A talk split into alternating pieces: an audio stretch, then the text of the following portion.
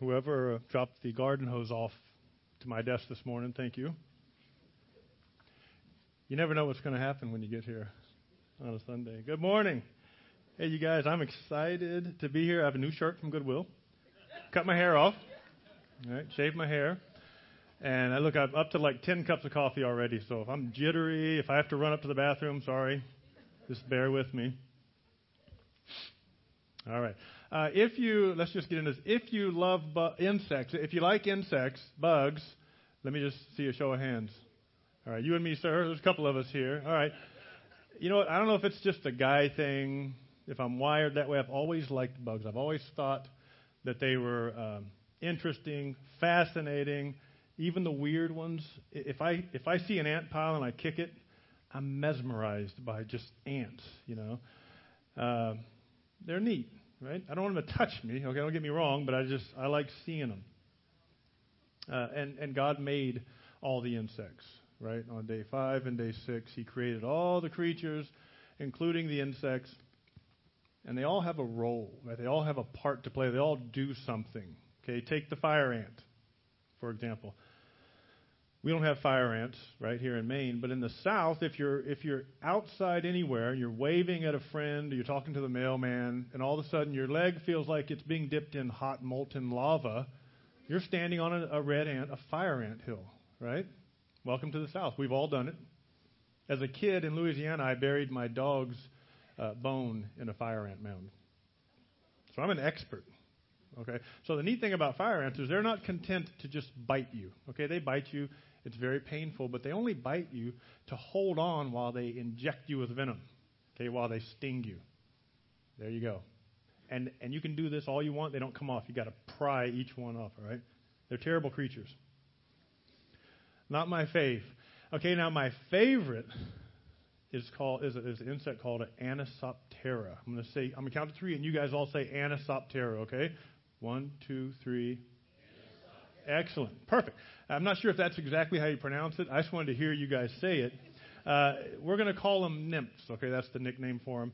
Nymphs live in fresh water.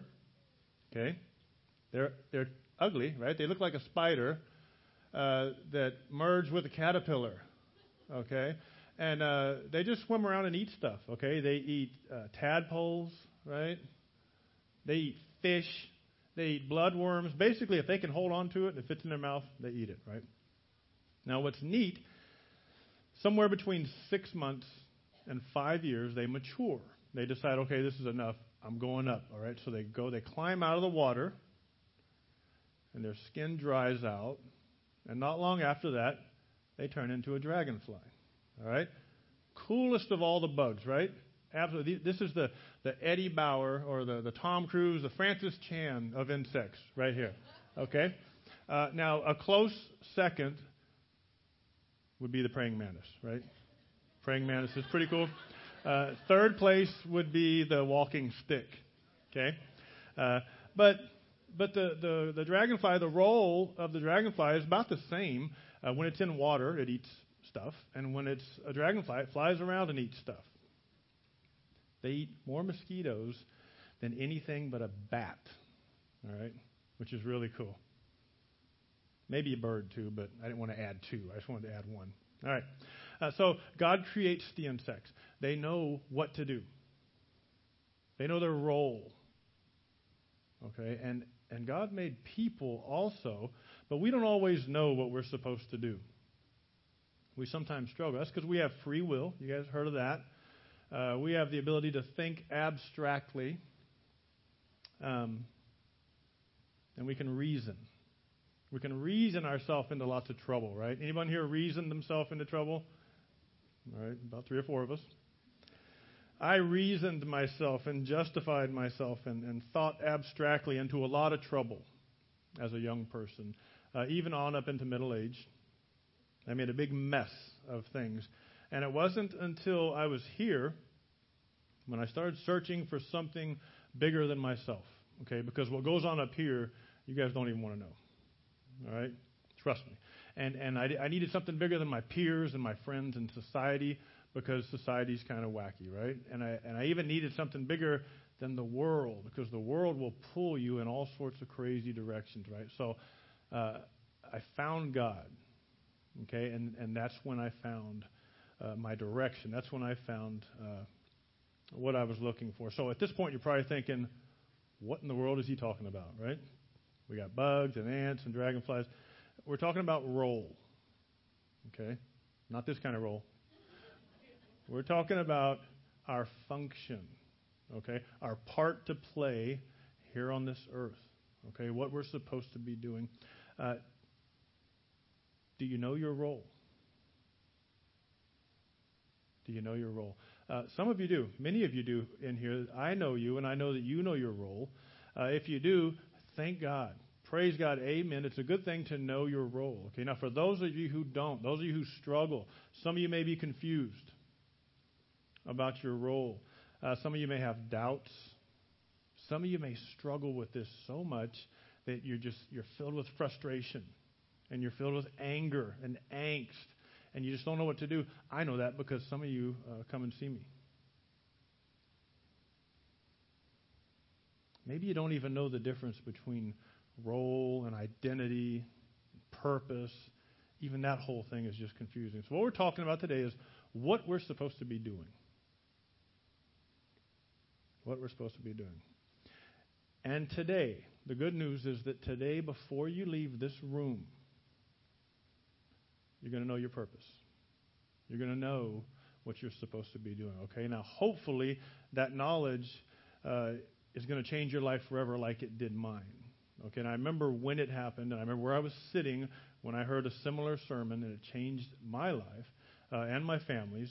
Uh, and hopefully, you're going to look back in 20, 30, 40 years and you're going to say, man, I remember when the change came. I remember the day. I remember the time of the year. I remember there was a, uh, the Patriots won the Super Bowl. Right? I remember that. I remember there was a blizzard. All right? He was talking about dragonflies and ants and dragons and whatever else. And then he talked about role, and that's when things clicked into place.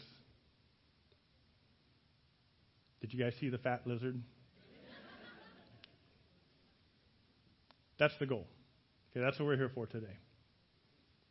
Now, fortunately, uh, the Bible, God, through the Bible, gives us a lot of information about role. He tells us exactly and specifically what we're supposed to do, but we don't have time to cover all of it today. Okay, it would take six or eight months to cover that uh, thoroughly for PB, maybe a little longer, right? Maybe a little longer. Um, we're going to look at highlights. Okay, but don't feel like you're going to get shortchanged. I promise you won't get shortchanged. We're going to cover more than enough uh, to figure this out, okay, and to move forward. We're going to start in Genesis. So you can open your Bible, uh, open your app. If your phone makes some noise, don't worry about it. We will have uh, verses on the wall behind me. And if you need a Bible, we have Bibles out in the lobby. Okay, so don't go home without a Bible today. Genesis chapter 1, verse 26. Then God said, Let us make human beings in our image to be like us. They will reign over the fish in the sea and the birds in the sky, the livestock, all the wild animals on the earth, and the small animals that scurry along the ground. So God created human beings in his own image. In the image of God, he created them. Male and female, he created them. And he blessed them and said, Be fruitful and multiply Fill the earth and govern it. Reign over the fish in the sea, the birds in the sky, and all the animals that scurry along the ground. This is our starting point. Okay, this is ground zero. This is critical. We're not like fish and birds and animals. Okay, now don't get me wrong. I love animals. Okay, I'm an animal freak. Okay, I'm a. I've never met an animal I didn't like. Uh, when I take my daughter to gymnastics, this is Trixie. If she can, she'll come up and maul me. And I love her. She loves me. I love her. It's cool. Okay? I, in fact, I bump into animals pretty much anywhere I go. Okay? Bad joke. Sorry. Uh, no, but I love animals, but we're not like animals. Okay? We're like God. We're made in God's image. Okay, and there's a distinction there. Humans are set apart. We're different. And that means our role is different. More is expected of us. God says, be fruitful and multiply. Okay? We all know what that means. And then he says, reign over this other stuff. What's our role? That's our role. Be fruitful and govern the earth. Now, notice, you guys, God isn't concerned here with uh, career choices or personal preferences or hobbies or our feelings. He says, Be fruitful and multiply and reign. Okay, now if the reign part is concerning to you, if you're getting hung up on that, um, you might be thinking, look, I'm not a king. I can't reign. Only kings can reign. You know who came up with that? Kings, right? Kings said, I reign. You do what I say, or I kill you. Okay? God says, reign. Okay? Uh, Samuel the prophet, Old Testament, he told the Jewish people, You do not want a king. Because kings are going to take your daughters, they're going to take your money, they're going to take your property, they're going to rule over you. You guys remember that? Wasn't a very good idea. Right? They said, We want a king. God gave them a king. Didn't turn out too well. Okay? Uh, so, reign, you guys, it just means to have power over something or someone. Okay? Do you have children? Do you have older parents that you take care of? If so, you reign over them. You have power over them. Do you have property, a house, land? You reign over your land. You have power over those things. Uh, I have power over these drums. Okay, I can play them, I can move them, I can pick them up and carry them around. Okay? Don't tell Pastor Bill I did that, please. and uh, pets, right? Who has pets? All right. I have pet. The pet is coming up here in a minute. That's Gizmo and Meowford. They wake up and they fight until it's bedtime. Okay, I reign over them. They don't acknowledge my reign. Okay, but if you have pets, if you're a hunter, you reign over animals. Okay, you reign. So we reign over things. Here's the key: you want to reign over things with wisdom and kindness. That's what it means to reign. Okay, it doesn't mean you're the king. Everyone in the house has to do what you say, and you rule over everyone. Okay, uh, means you have power over those things. So I don't want to confuse us. I don't want to go too far here. I want to stop with the uh, Old Testament right there. Let's move forward a few thousand years. Okay, New Testament, Matthew, Gospel, first book in the New Testament. Okay, Matthew was one of the friends of Jesus, lived with Jesus, walked with Jesus, ate with Jesus. Okay, and he wrote this gospel. The first book in the New Testament is the story of the life of Jesus. It's the good news. Starts before he was Jesus was born. It ends after he died. You guys have all heard of it. Here's what Jesus says in Matthew, verse uh, chapter 10, verse 25. It is enough for the disciple to be like the teacher, for the servant to be like the master. So Jesus says this to his disciples when he sends them out. Okay?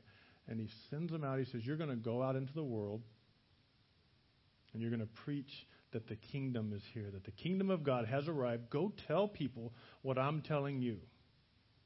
Okay, and the disciples had questions and they had concerns and they had thoughts and they were worried. And they, they, they probably thought something like this What do we bring? You know, we should go home and get stuff. What, what exactly should we bring? How much money should we bring? What if I don't have money? Should I bring extra clothes, extra sandals? Uh, uh, well, what about my family? Do I bring them? What, what about my kids? My wife's at home. What do I do? What if the people don't like me? What if they want to drag me out in the street and stone me to death? You guys have questions? Those are serious questions.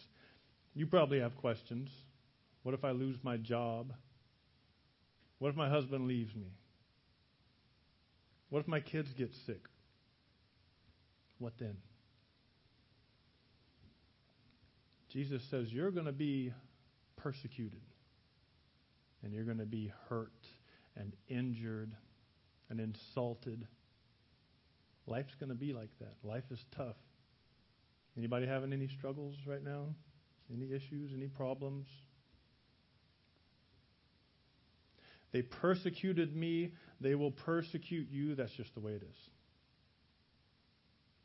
So, what are you supposed to do? This is Jesus talking to his disciples. What are you supposed to do? It is enough to be like me. It is enough to be like me. So you may be asking, what does this have to do with role?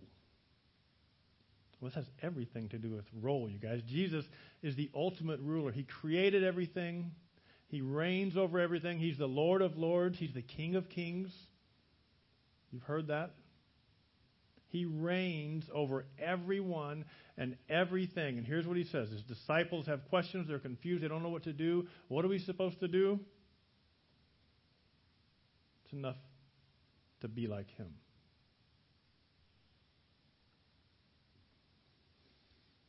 So, what do we have so far? We have be fruitful and multiply. We have reign. And we have it is enough to be like Jesus.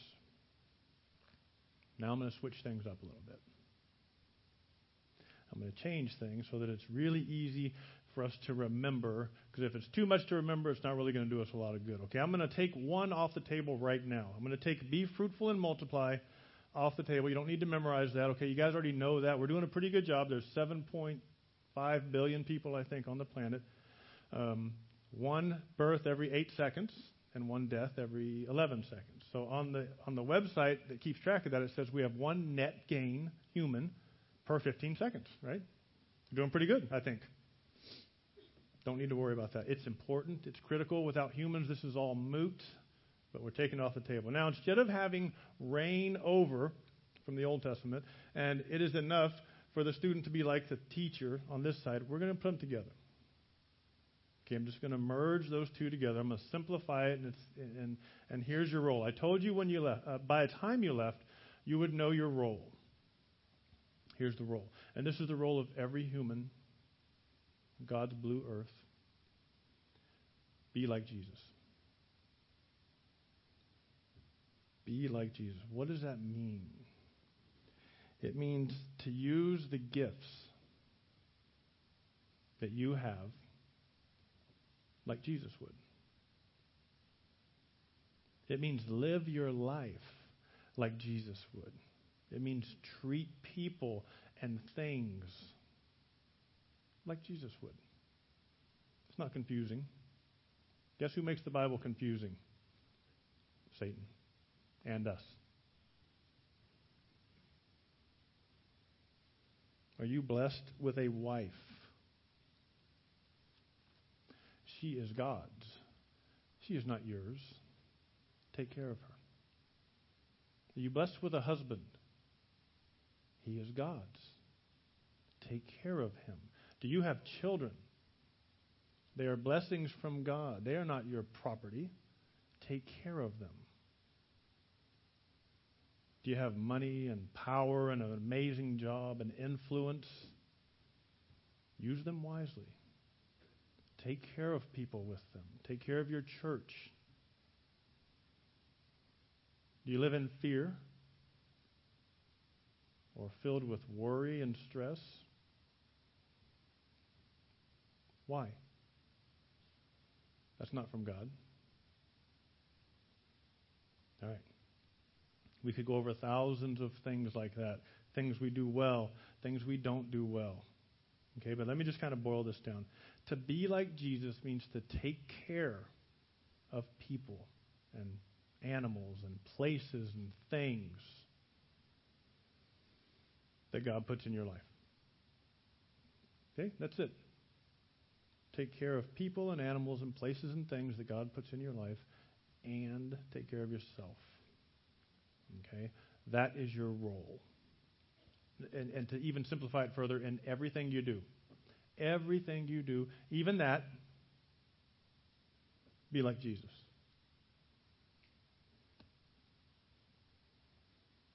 Homework.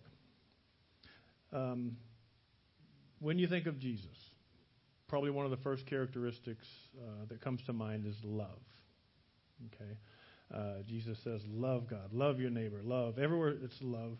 He loved us so much, He demonstrated that love by allowing Himself to be crucified, right, for us. Uh, so love is a good place to start. Unfortunately, there's a whole chapter in the Bible on love. Okay, uh, and Jesus wanted that there so that we could learn from it and use it. It's the it's uh, First Corinthians, New Testament, First Corinthians, chapter 13. It's called the love chapter. And about five years ago, uh, Pastor Ron gave a sermon. I don't know if you guys remember, but when I'm done, you probably will. Uh, Pastor Ron is the guy who retired, and I'm now in his office. And uh, he's, he's a really funny. Guy. Do you guys know Pastor Ron? Let me see who knows Pastor Ron. Okay, uh, very self-depreciating. I remember two things from the sermon. First one was he said, you know, Pastor Bill was gone, Brent was busy, and I'm the only thing they have left, right? So he was. There was really no other option at that point. Um, uh, everyone loves Pastor Ron. So, uh, and then he talked about the love chapter, and I, you know, my eyes were rolling up in my head because it's not something I was interested in. I was hiding way back there. He gave us all a sheet of paper, and it had a part of the love chapter, but there were blanks in the place of the word love or in. It looks kind of like this, okay? Now I saw this and I perked right up because I knew the answer. There was probably two or three things you could ask me about the Bible, and this was one of them. Okay, I know I know the first like sentence from Genesis and this. I thought this is going to be simple, man. We got it made. All you got to do is put love, right? Love, love, love, love, love. Perfect, all right? So I was had the pen, I'm ready to go at the end of the sermon. He says, "Okay, now if it applies, put your name in the blank." I see heads nodding because you guys remember. So I was like, what? You can't do this in church. You set us up, you know? So I get the pen and I go to write Ben in the first blank. Ben is patient. And out of the corner of my eye, I see my wife. Okay? And I kid you not, she's doing this. Right? Okay? And then, so I moved to the next one. I was like, nope, nope, no. And, you know, so I realized, okay, I can't do any of these. And I folded it up and put it in the Bible, you know. And, uh, Ron got me good, you know. So, and I remember that that was one of those moments. I hope is one of those moments for you. I was I was failing big time, incredibly challenging and convicting. Uh, so your homework. Now I'm not as nice as Pastor Ron. I'm not handing out papers. I'm not giving you the whole chapter. I want you to look at four through seven. It starts right here. Four through seven, just three little verses, and see if you can put your name where you see the word love or it. Okay, and if it fits, then you get to move on to the next one. And if that fits, move on to the next one. And whenever you get stuck, for me it was the first one. Okay, and I'm still not through it all the way, I don't think. But there's more than this. You know where your homework is. If you're not patient, there's your homework. If you're not kind, there's your homework. Okay, and so on and so forth. This is how you start to become like Jesus. He created love. He demonstrated love. He showed us how to do it, and he wrote it down so we could, so everyone uh, would not have an excuse. No excuses. All right, so I'm going to close this out with a story. It's a love story. I know you guys all want to hear a love story. Um, I think Don, if you're praying, you want to make your way down here. Um, this is a love. This is written by an, uh, a playwright named Tennessee Williams. Anybody know who Tennessee Williams is? Uh, the Glass Menagerie, Cat on a Hot Tin Roof, uh, Streetcar Named Desire, I think is one of them. So this story he wrote, it, it's uh, it's called Something by Tolstoy, and Tolstoy was another author, uh, kind of from that era. It goes something like this: There was a man named Jacob. He was a young man. His father owned a bookstore, and his father wanted him to carry on uh, in the family tradition and take over the bookstore. Uh, so it would stay in the family. Jacob didn't really care about the bookstore. Jacob cared about Lila. Okay, he wanted to marry Lila. Uh, that was his heart's desire. So Jacob goes off to college and he's uh, making it fine. His father gets sick, passes away. So Jacob has to come home to see to the matters, uh, the affairs associated with that, and he decides, you know what, I, I need to honor my father and, and take over management of this bookstore. Then he marries Lila, and they move in upstairs uh, in a little apartment above the bookstore. Now this is perfect for Jacob. He, he loves to read. He's introspective. It's pretty much a win-win. He's got Lila there, so everything is wonderful. But Lila is ambitious. Okay, she she's a wants to do things. She wants to make a difference. And a producer who happens upon the bookstore hears her singing to herself, and he says, "Lila, you need to be on the stage. You need to be touring across the country, and you need to be in Europe. Your name needs to be in lights." And she catches that vision, so she decides to leave. And of course, this breaks Jacob's heart. Okay, so uh, when they last, you know, when she's saying her goodbyes, it's uh, very emotional for Jacob. He, he reaches in his pocket and he pulls out a key to the bookstore and he says, I'm going to give you this key. You're going to need it. This is a key to the bookstore. See, your love is not so different than mine that you can just leave. You'll come back, and I'll wait for you. So she gives him a kiss, and she leaves. And Jacob walks over to his desk. It's a giant desk. And he sits down and he starts to read. And like an alcoholic drinks, Jacob just reads and reads and reads. And he's consumed by reading books and waiting for his heart's desire. Fifteen years later, Lila comes back. And she walks into the store. And he stands up from his desk. And he says, Can I help you? And now Lila's heart is broken because she realizes he's forgotten her. He doesn't recognize her. So she composes herself and she says, I'm looking for a book. And it's about a, a woman and a man, and they're, they get married. And they move into an apartment above a bookstore. And then the woman leaves to, to follow her dreams. And then she comes back. And she can tell by his face that he doesn't get it. He's forgotten his one true love. He's forgotten what he's been waiting for. And she says, You have to remember. Surely you remember the story. It's the story of Lila and Jacob. And he thinks for a minute. He's trying to remember, and he says, You know, it, it rings a bell. It, it, it, I'm familiar with it. I think it's something written by Tolstoy. So she hands him the key and she leaves. Now, if I wrote the story, they would get back together. It'd be a happy ending. But this one isn't. That's why I'm not a great author. Sometimes we get so distracted with life, we get uh, uh, so completely lost that we forget who we are. And we forget what we want. We forget what we care about. And we forget our first love. We even forget that we had a first love. Why? Because of bills, our job, cars, drugs, our friends, politics, in this case, books, and grief.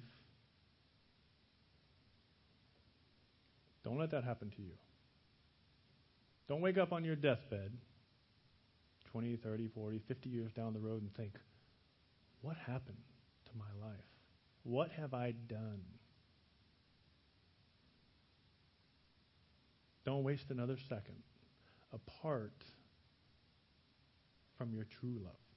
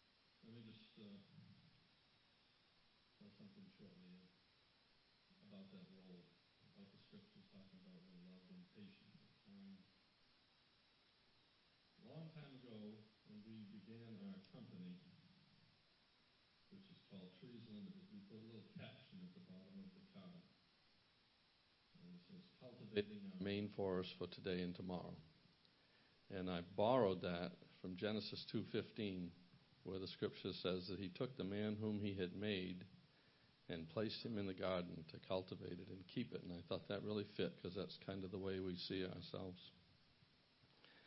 So I think through this idea am I a logger who happens to be a Christian? Or am I a Christian who happens to be a logger? It's really different depending on how you look at that. And I got busy about that, and we've been logging now for a long time and living out our faith best way we knew how. And I had an incident with a fellow that I won't name. He was supposed to show up at a certain time. He didn't show up, and it really, it really uh, interrupted my day. And when he did show up, he referred to me with some cynicism. I won't give all the details, but he referred to me as Buddy. You can relate a little bit, maybe. And I did not react with patience and kindness. I know. And I said some things and I did some things. And then I got thinking about that, and a day went by, and two days went by, and several days went by. I said, Oh, yes, the Christian. And my conscience was not clear, and it didn't leave me uh, any option. So I, I knew who he was. I found out how to get in touch with him. Made a telephone call within a mile of his house. And I said, when he answered the phone, actually his wife answered the phone, and I said, Is so and so there? And she said, Yes. I could hear children in the background. And this guy picked up the phone and said hello, and the first thing I said was, Please don't hang up. My name is Don Cole, and I'm the guy that uh, you and I, you know, the incident we had the other day. And I explained to him without any excuses. I said, What I did, I am ashamed of. I was, if I told you the whole story, you might say, Well, it's not so bad. You were justified. I'd already worked through all that for several days. I was living out my role. And he listened to the whole thing. And when he told me afterwards, he said, You know, I contacted the police. I was going to have an assault charge. I didn't know any of that. Uh, and he said also, the guy that you're working for told me that you was a religious man. And you know he said to me? There is no, and I will say, blanking way that that is a, that he is a Christian. I've never forgotten that.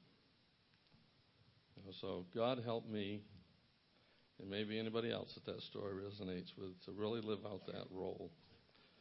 Because even though I backed up and I made those apologies, there was still the damage done. You know, I know God can use that, but it would have been a lot easier if I had remembered in the heat of the moment who I was and what I was. So thank you, Pastor Ben, for uh, ringing those bells again. Let's pray together. Dear God, we thank you that you are a patient God and uh, uh, pray that you've take the things that Pastor Ben has uh, brought to our attention and that your word would find a place in our heart. That we would do the backing up now so that we could live it out in roles, in, in ways that bring glory to your name. For we ask it in Jesus' name. Amen.